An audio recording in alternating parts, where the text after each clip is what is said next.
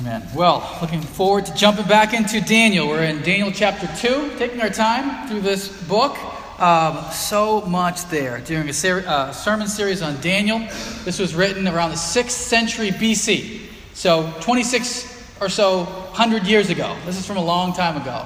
And I don't know about you, but it's amazing to see the amount of how relevant it is to our lives today. Reading a 26-year-old, 100-year-old book from the other side of the world and from ancient Babylon, and yet still seeing so much of its application for us. The title of the series is He's Got the Whole World in His Hands, and He does. God has the whole world in His hands. I think that's the theme of Daniel. Today we're going to talk about seeking the wisdom of God. Seeking the wisdom of God. Seeking the wisdom of God, in particular, over the wisdom of the world. Every day we have an opportunity, I think, to rely on the wisdom of God or to turn to the wisdom of the world. We have that sort of tension between those things. Will we rely on God's wisdom or we turn to the wisdom of the world?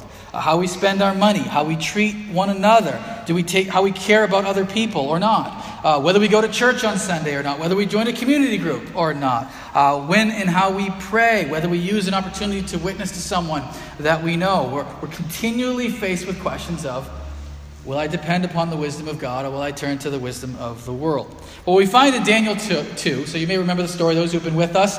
Daniel is in Babylon. He's been exiled from his own country, but he went through this 3-year process, and he's been raised up, found to be wiser and in better shape physically than anyone else, him and his 3 friends in particular. And we're going to see a bit of a showdown now, a showdown between what this world has to offer in terms of wisdom and what God has to offer. A little bit of a battle between those two. And I'll give you a hint, God wins. All right? That shouldn't be a surprise to you. But nevertheless, we're sort of presented with this showdown. I think today, as being community group sign up, that's an opportunity for all of us to really surround ourselves, to fill your life with the wisdom of God, to be in a group where you're going to be continually learning about the wisdom of God. We're daily surrounded by the wisdom of the world, so here's an opportunity put yourself in a place where you're learning about the wisdom of God. So we're in Daniel chapter 2. It's a long chapter. We're only going to do about half the chapter. We're kind of stopping in a weird place. We're not going to actually cover Nebuchadnezzar's dream, which you might be saying, but that's what I want to hear about. We'll get to that, Lord willing, next week. But here we are in chapter 2. In the 2nd year of the reign of Nebuchadnezzar, Nebuchadnezzar had dreams. His spirit was troubled and his sleep left him. Then the king commanded that the magicians, the enchanters, the sorcerers, and the Chaldeans be summoned to tell the king his dreams. So they came in and stood before the king. And the king said to them, I had a dream, and my spirit is troubled to know the dream. Then the Chaldeans said to the king in Aramaic, O king, live forever. Tell your servants the dream, and we will show the interpretation. The king answered and said to the Chaldeans, the word for me is firm. If you do not make known to me the dream and its interpretation, you shall be torn limb from limb, and your houses shall be laid in ruins. But if you show the dream and its interpretation, you shall receive from me gifts and rewards and great honor. Nebuchadnezzar doesn't do anything half-it. He's extreme. Therefore, show me the dream and its interpretation. Verse 7, they answered a second time and said, let the king tell his servants the dream, and we will show its interpretation. The king answered and said, I know with certainty that you are trying to gain time, because you see that the word from me is firm. If you do not make the dream known to me, there is but one sentence for you. You have agreed to speak lying and corrupt words before me till the times change. Therefore tell me the dream, and I shall know that you can show me its interpretation. The Chaldeans answered the king and said, there is not a man on earth who can meet the king's demand. For no great and powerful king has asked such a thing of any magician or enchanter or Chaldean. The thing that the king asks is difficult, and no one can show it to the king except the gods, whose dwelling is not with flesh. Because of this, the king was angry and was very furious and commanded that all the wise men of Babylon be destroyed. So the decree went out, and the wise men were about to be killed, and they sought Daniel and his companions to kill them. Then Daniel replied with prudence and discretion to Arioch, the captain of the king's guard, who had gone out to kill the wise men of Babylon. He declared to Arioch, the king's captain, Why is the decree of the king so urgent? Then Arioch made the matter known to Daniel, and Daniel went in and requested the king to appoint him a time that he might show the interpretation to the king.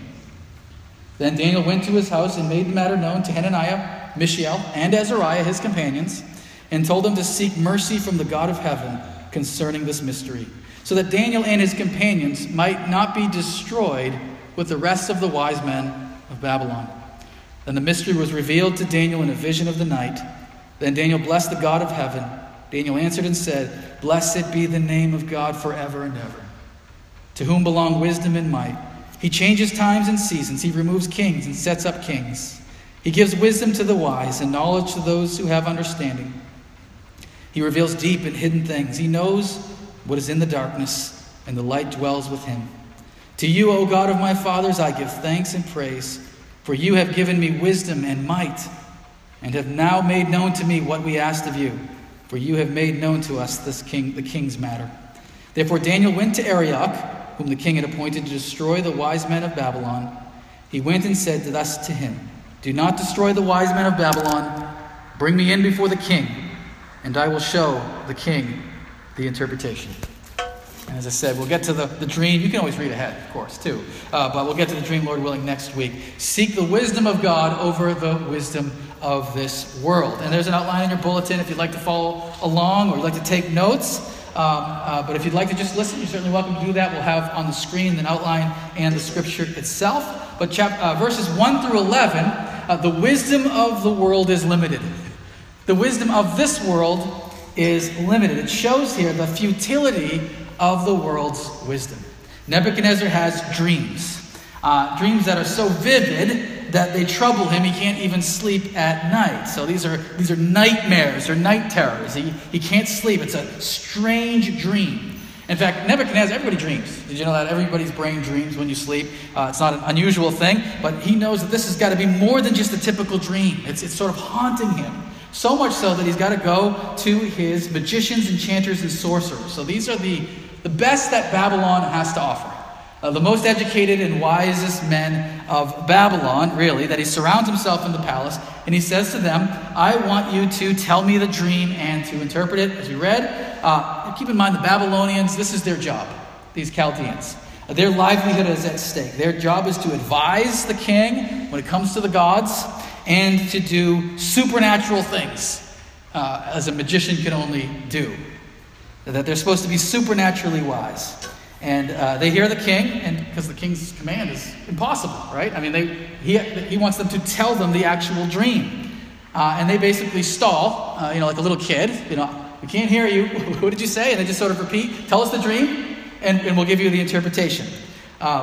And finally, and I love this because when you see earlier in Scripture, those who know your Old Testament, when Joseph went to Pharaoh, Pharaoh told him the dream, and then Joseph gave him an interpretation. And anyone that's read that, you may have thought, well, maybe you could kind of maybe guess, figure that out on your own, take a guess as to what the dream meant in that specific situation. But Nebuchadnezzar takes it to the next level. I'm not telling you the dream, because if I tell you the dream, you can just come up with any story you want. You tell me what I dreamed, and then I know you really do have supernatural power. Then give me the interpretation. And their answer, I love it, because it sets us up for Daniel and really ultimately sets us up for Christ. "No one could give you the dream except the gods, and they don't dwell with men."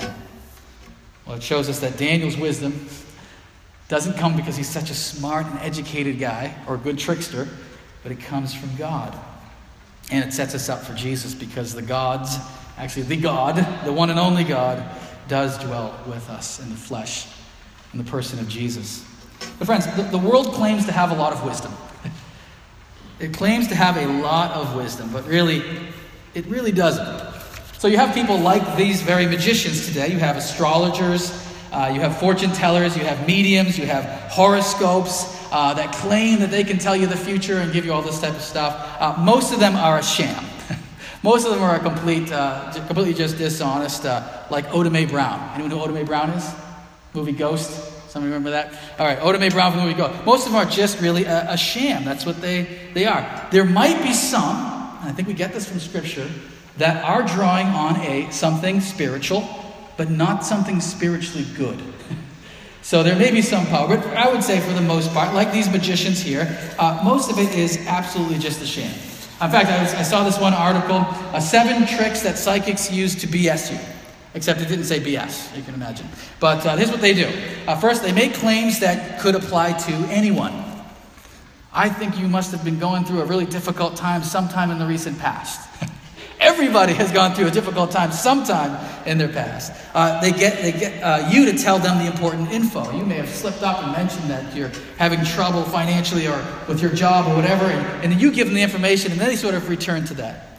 Number 3, saying things that will be true for at least someone. I bet you have someone in your family right now who's struggling trying to raise a teenager. I don't think that's going to be too hard. Keeping it vague, which lets you backtrack when you miss. You know, you say something and it doesn't hit right on and you sort of pull it back a little bit. Watch for subtle reactions that reveal major details. You know, if the person all of a sudden seems shocked, you know you hit on something important. Looking for minor clues that reveal important info. Likely if they're wearing a wedding ring, they're married, right? That's a pretty good guess, and things like that. And then, of course, learning everything that they need to know ahead of time. They can research it. They can go online and find information about you. And most of it is just a sham, just like these magicians here. It doesn't offer any real wisdom. But it's not just sort of people like that who try to offer us worldly wisdom. My guess is a lot of your friends would offer you worldly wisdom about life. Hollywood loves to offer you wisdom about what life is all about. Self-help books will tell you what life is all about, tell you what you should do, tell you what the purpose of life is and how you should spend your time. And everybody loves to tell everybody how they should live. Even scientists do this. I was talking to a guy with a PhD degree in practical sciences and engineering, and he was telling me, you know, the world, he's no longer in the science world, but when he was, he said, really, so much of it is just guesswork. They really don't know. They're trying to make a theory based on something, and they're just giving you that. I mean, they really don't know for certain. So much of what you hear from the science world, even that is not as solid as it sounds. Now, don't get me wrong. I'm not saying that the world can't offer us any wisdom. Certainly there is wisdom. All people are made in the image of God, and there is genuine pursuit of truth. I've said this in different contexts, but I would rather have an atheist doctor who knows what he's doing than a Christian doctor who has no clue what he or she's doing, right? I mean, I'd rather have somebody who actually knows what they're doing, whether they believe in God or not, whether they're a Christian or not. If they know what they're doing when it comes to dealing with whatever the ailment is, I think I'll take that person over the other. So there is some wisdom, don't get me wrong. But friends, the world, there is no magic bullet. There is no secret sauce of life. Nobody has the source of happiness in this world. None except the gods, or really the God. Look instead to the wisdom of God. Look instead to the wisdom of God. See, that's the problem with the world's wisdom. Everybody is in the same limited situation. Right? Nobody has this special. We're all in the same situation. It's kind of like somebody, a fellow inmate in prison, telling you how to get out. Right? Well, why are you still in here then? If you know the secret to escape, why are you still in this jail cell with me? Nobody has that wisdom. Nobody can tell you what the real purpose and meaning and what really is valuable in life if they're just in the same situation as you and me. Nobody except the God or the God. In fact, Jesus himself said this, John 3, "Truly, truly, I say to you, we speak," we mean himself in relation to his Father, "we speak of what we know and bear witness to what we have seen, but you do not receive our testimony. No one has ascended into heaven except he who has descended from heaven, the Son of Man." Jesus saying, my testimony is coming from heaven. Nobody's ever gone to heaven and come back. They can't tell you what it's really like, but I can. There's a difference. We look to the wisdom of God. Where do we see the wisdom of God, friends? Firstly, as we said, in Jesus himself. Jesus is actually called the wisdom of God. He reveals who God is. Now, God is a mystery because he's spirit and he's eternal. But scriptures say that Jesus came in the flesh and reveals to us what God is really like, what the love of God looks like, and the mercy of God and the kindness of God. We see it in the person of Jesus. And friends, we see it in the Bible, of course. The Bible gives to us the wisdom of God. It's timeless. As we said, we're reading a 2,600-year-old book right now. It's tested over various cultures, over the face of this planet, over long, long periods of time. Lives have been changed and radically transformed through the scriptures, and it's truthful. Scriptures don't sort of just stroke our ego. They speak right to the heart of the issue that we are sinners in need of a Savior who transforms us. That's where we find the wisdom of God. And friends, I would say when in our community groups, that's one of the things we want to do. Some people say, well, you don't always need to study the Scriptures in your community groups. We've decided to err on the side of studying Scriptures in our community groups. Not that you won't take a week off and just have a week of fellowship or something like that. But for the most part, when we meet, we study the Scriptures because we want to hear from the wisdom of God. What does he say about marriage and kids and work and love and death and all these different things? And one other place perhaps we get the wisdom of God is, as we'll see Daniel here, a prophetic word. The Holy Spirit leads him. He gives him a dream. Does that happen often? I would guess not. But I would say this, I would never want to limit God. He's God. He does what he wants. I would just say, keep in mind that we all dream. Not every dream is God speaking to you. Your dream is just what your mind does when you're sleeping. So I would guess more often than not, your dreams are just your dreams. Don't make too much of them. Can God speak to us as we see with Daniel? Certainly, God can do what he wants. Friends, we should seek the wisdom of God over the wisdom of this world.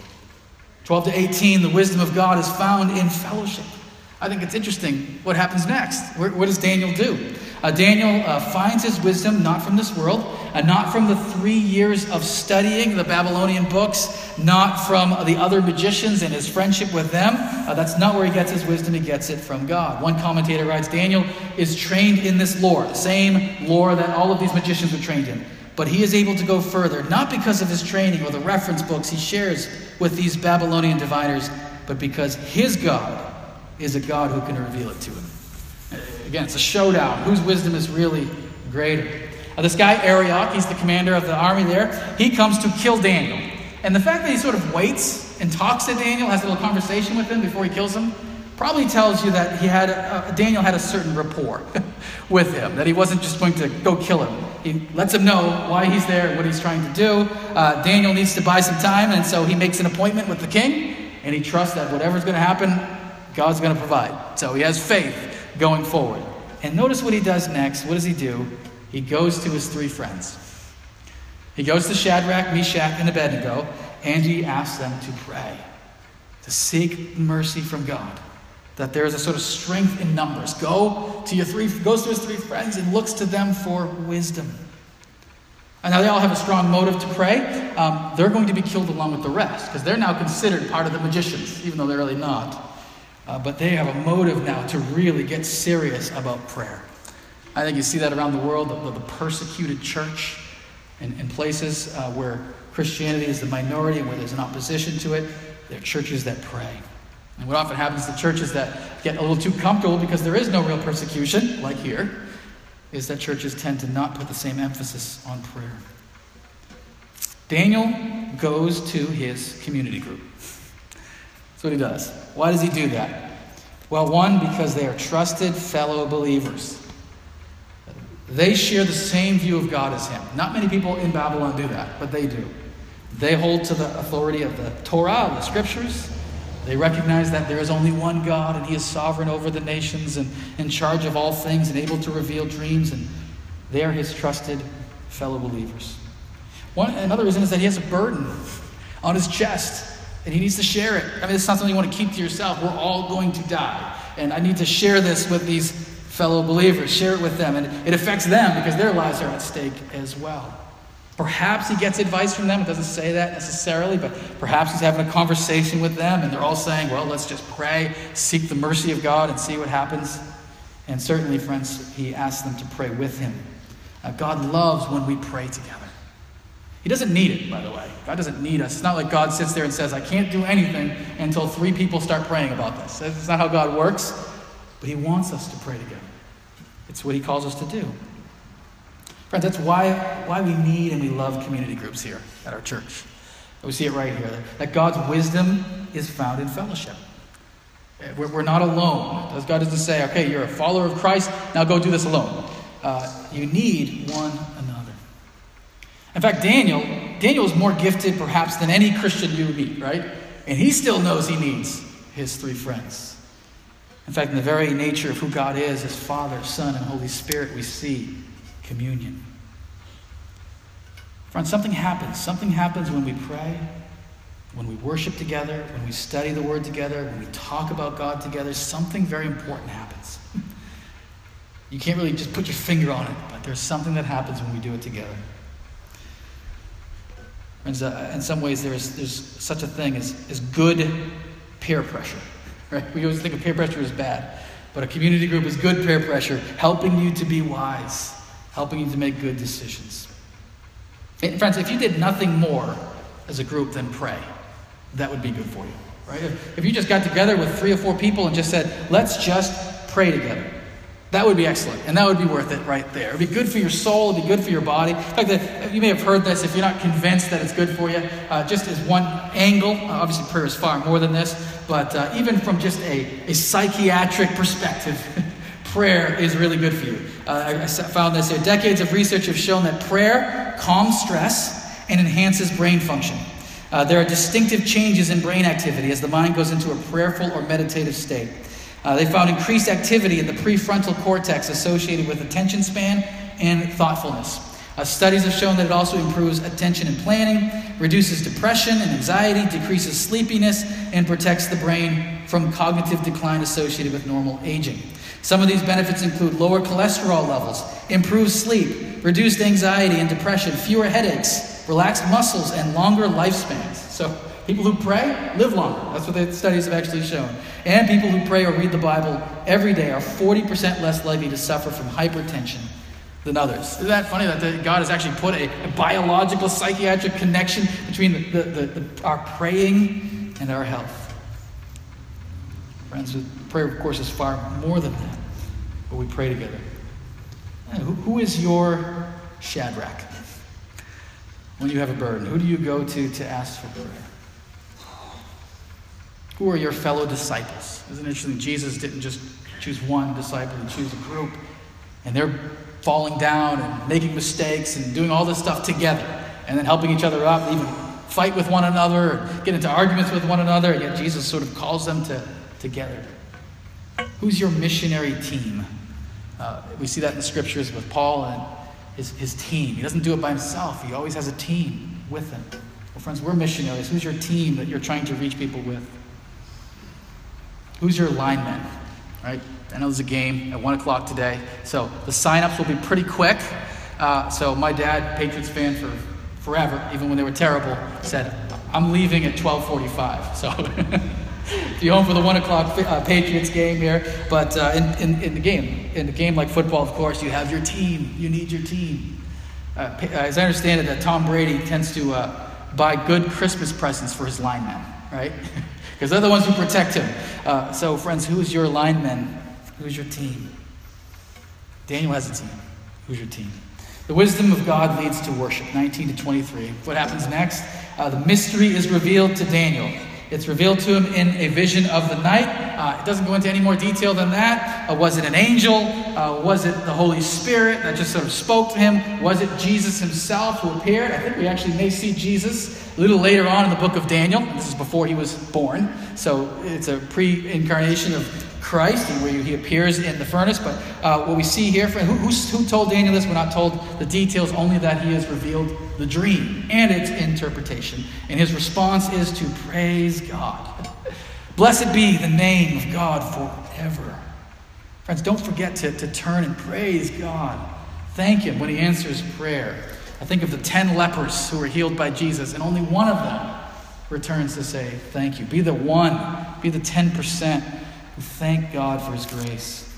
He thanks God for a number of different things, for God's wisdom and his might, that God is wise and that he has strength, that he's the one who's in charge of the changing seasons. He's the one who raises up a king, like Nebuchadnezzar, and removes a king in his time. And he's the one who gives wisdom. Not only does he have wisdom, he gives wisdom to his people. He gives knowledge. In fact, he's able to, as it says here, reveal deep hidden things that no one else could know. Nebuchadnezzar assumedly has told this dream to nobody. Not even one of his many, many, many wives, right? He hasn't told this dream to anybody. He is keeping it a complete secret. But the light dwells with God, and he gives him this direct answer to this specific request, that what did the king actually dream? Friends, why is worship such an important part of our life as Christians? It's part of the wisdom of God to know and to worship God. One, because worship, because God is worth it. Because what Daniel is saying is true, because God is good, and he is loving, and he is saving, and he is sovereign and in control. Think of this. Nebuchadnezzar, it's not as if God sort of got caught off guard and Nebuchadnezzar had a dream and now he's got to reveal it to Daniel. Who gave the dream to Nebuchadnezzar to begin with? God has been in control of this whole situation from the start and ultimately uses it for his glory. He's the one who came in the flesh, died in our place, in the person of his son, Jesus. He cares about us. He's worthy of worship because he cares about us. He answers prayer. He works in our lives, and he leads us to his will. And also, friends, worship because it's good for us. It's actually good for our souls. It's what we were created for. We were created to worship, to know, and to worship God. It's where true, lasting joy comes from. And healing actually comes out of worship. Healing from hurt and bitterness and pain. Friends, we worship because that's good for our souls. That's what we were created for. The bigger our view of God, the smaller our problems seem. In fact, Jesus said that. Don't worry about your food and what you're going to eat, what you're going to wear, and everything, because God has that under control, friends. We recognize that God is in control. I think there's a direct connection between worrying and worship. The more we worship, the bigger our view of God, the less we worry.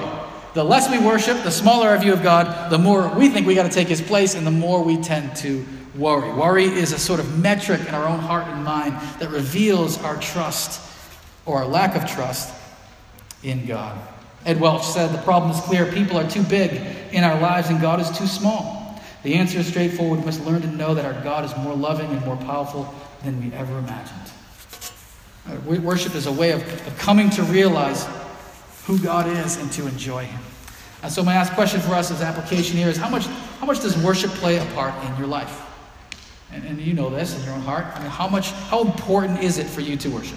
Well, one, how important is it to worship on Sundays? Are you gathering? Are you making it a priority to gather with God's people to worship? Now, obviously, you're here, so that's a good start.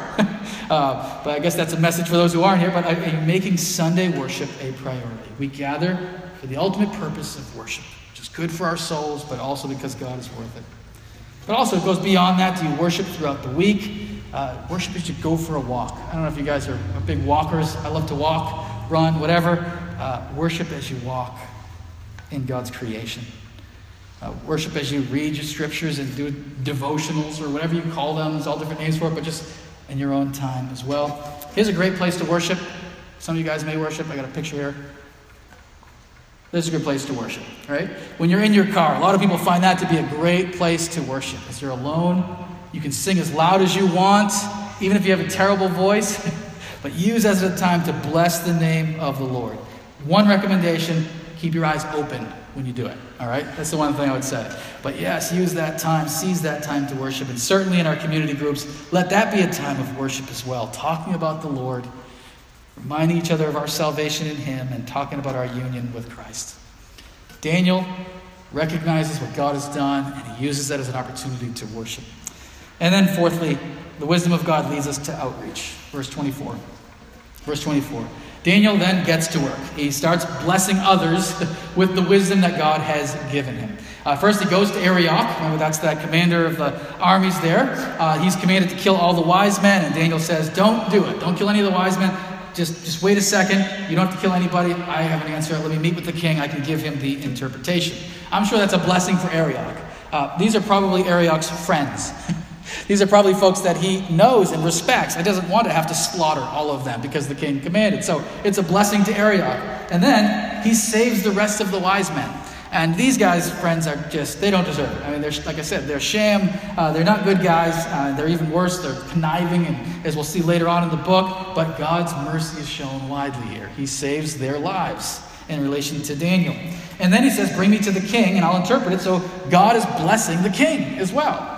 With this understanding. We'll get to that, Lord willing, next week. But there's clarity into what the dream is all about. Friends, your walk with the Lord affects others.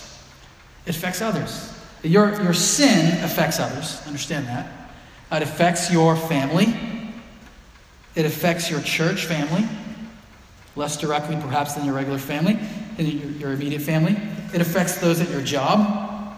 It sort of breaks down the culture of whatever culture you're in, at your job, or wherever it is. It breaks down a spirit of unity. Your sin affects others. And converse to that, your faith affects others. Your walk with the Lord. That all around you sort of get blessed if you walk in the wisdom of God. That's one of the, again, blessings of community groups, is that you get to be blessed by other people's wisdom in their walk with the Lord. Daniel's faith and his prayers, they help him to gain wisdom, and it ends up blessing non-believers in his life. They bless Arioch and the other magicians and even this pagan king. But as I said, keep an eye on Nebuchadnezzar as we go. Friends, are you blessing others? Are you blessing others with the wisdom of God? Your walk affects non-Christians. As you've heard me say, I think I prayed the last 3 weeks, I hope this is the most evangelistic, the most, this year would be one of the years we share Jesus with our community more than any other previous year. That's my hope. That's my prayer. That we bless those outside of our church. And our community groups are another place to do that, friends. That outreach is there. So invite someone. Invite a non-Christian friend or neighbor to your community group. Absolutely. Some people say, I can't come on a Sunday morning. The lightning will strike or the roof will fall down or whatever else. But will they go to your house and maybe meet with a smaller group of people who seem very real and authentic? And maybe use that as an opportunity to invite and to love people. And friends, there are, and I don't want to be tear down other people, any other churches, but there are so many sick and unhealthy churches in our world. Filled with self-righteous people, filled with legalism, filled with sin that runs rampant and undealt with. I believe our church has so much to offer. FBC Haverhill has so much to offer. There are churches that have bad doctrine. I've spoke to people who've dealt with churches that told them, you're sick because you didn't have enough faith. There are churches that are just filled with, to be honest, mean people. I don't know. There's mean people. Or so churches that are filled with an insiders only mentality. If you show up, you're the outsider. You may get a little scowl and you're not really welcome into that church family. But I think we as a church have so much to offer. We just let our community know. Filled with love, authenticity, and a love of the truth. Seek the wisdom of God over the wisdom of the world. Be wary of the wisdom of the world. It is futile. Wisdom comes from fellowship of God's people. It should lead us to praise and to worship God, and it should lead us to bless others. As I said, this showdown between the wisdom of God, wisdom of the world and Daniel's magician friends, and the wisdom of God is not even close. In fact, he saves their lives. There's a proverb that says, he who walks with the wise grows wise. It's a great message. It's a great message for teenagers, by the way. It's something to tell your kids or your grandkids all the time. You want to be a wise person, surround yourself with wise people. If you surround yourself with people who are not wise, likely you will be torn down, you'll be pulled down by them. But friends, it's not just for teenagers, for all of us. Surround yourself with the wisdom of God. Surround yourself with a group of people who love the Lord. As I look back at my life, I can actually look back and see all of different community groups, small groups, growth groups, whatever you call them. Way back in college, I remember a community group I was in back then that played an important part of my life. Then in seminary, a particular community group there played a huge part in my life. A men's group I was involved in for many years here in Haverhill, and then even as of recently, the last couple of years, groups that I've been. I could look at those periods of life and think of the people and the impact that they have left in my own life, and Lord willing, I in their life. I think of the one in seminary in particular. I just think of Tom and Elaine, who are now, he's now a pastor of a church in Omaha, Nebraska, outside of Omaha, Nebraska, reaching farmers. And we used to meet together. Kevin and Carrie Moon. Kevin actually preached a sermon here. Some of you guys remember that. They eventually bought an RV, traveled all over North America for, I think, 2 years or 3 years, and ended up in Southern California, and he does HR there somewhere. Kevin and Allison, they stayed right there in Chicago. That's where I went to seminary. He became a worship pastor at a church plant. That's what he's doing now. My friends Jared and Kristen, who were in that group, he's now a pastor at a church in Michigan, and he and his wife now have 10 kids. 10 kids. I don't know. How many people have 10 kids? They had triplets recently. John and Karen. John is now a counselor at the Lake County Health Department, counseling troubled kids. They look back and can see what God has done with a group of people who are looking to one another to gain the wisdom of God. May we be a church like that. Would you pray with me?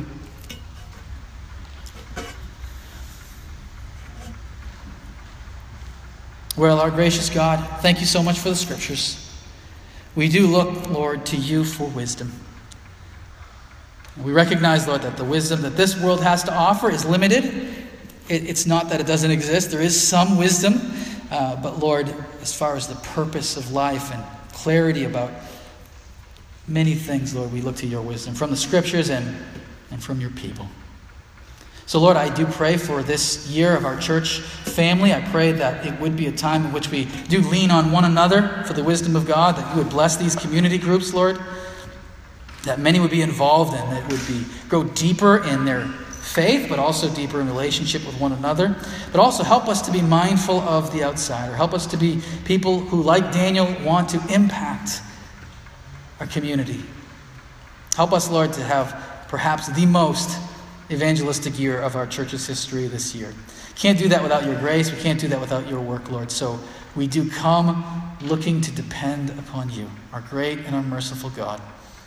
Thank you so much, Lord. Continue to be with us. In Jesus' name, amen.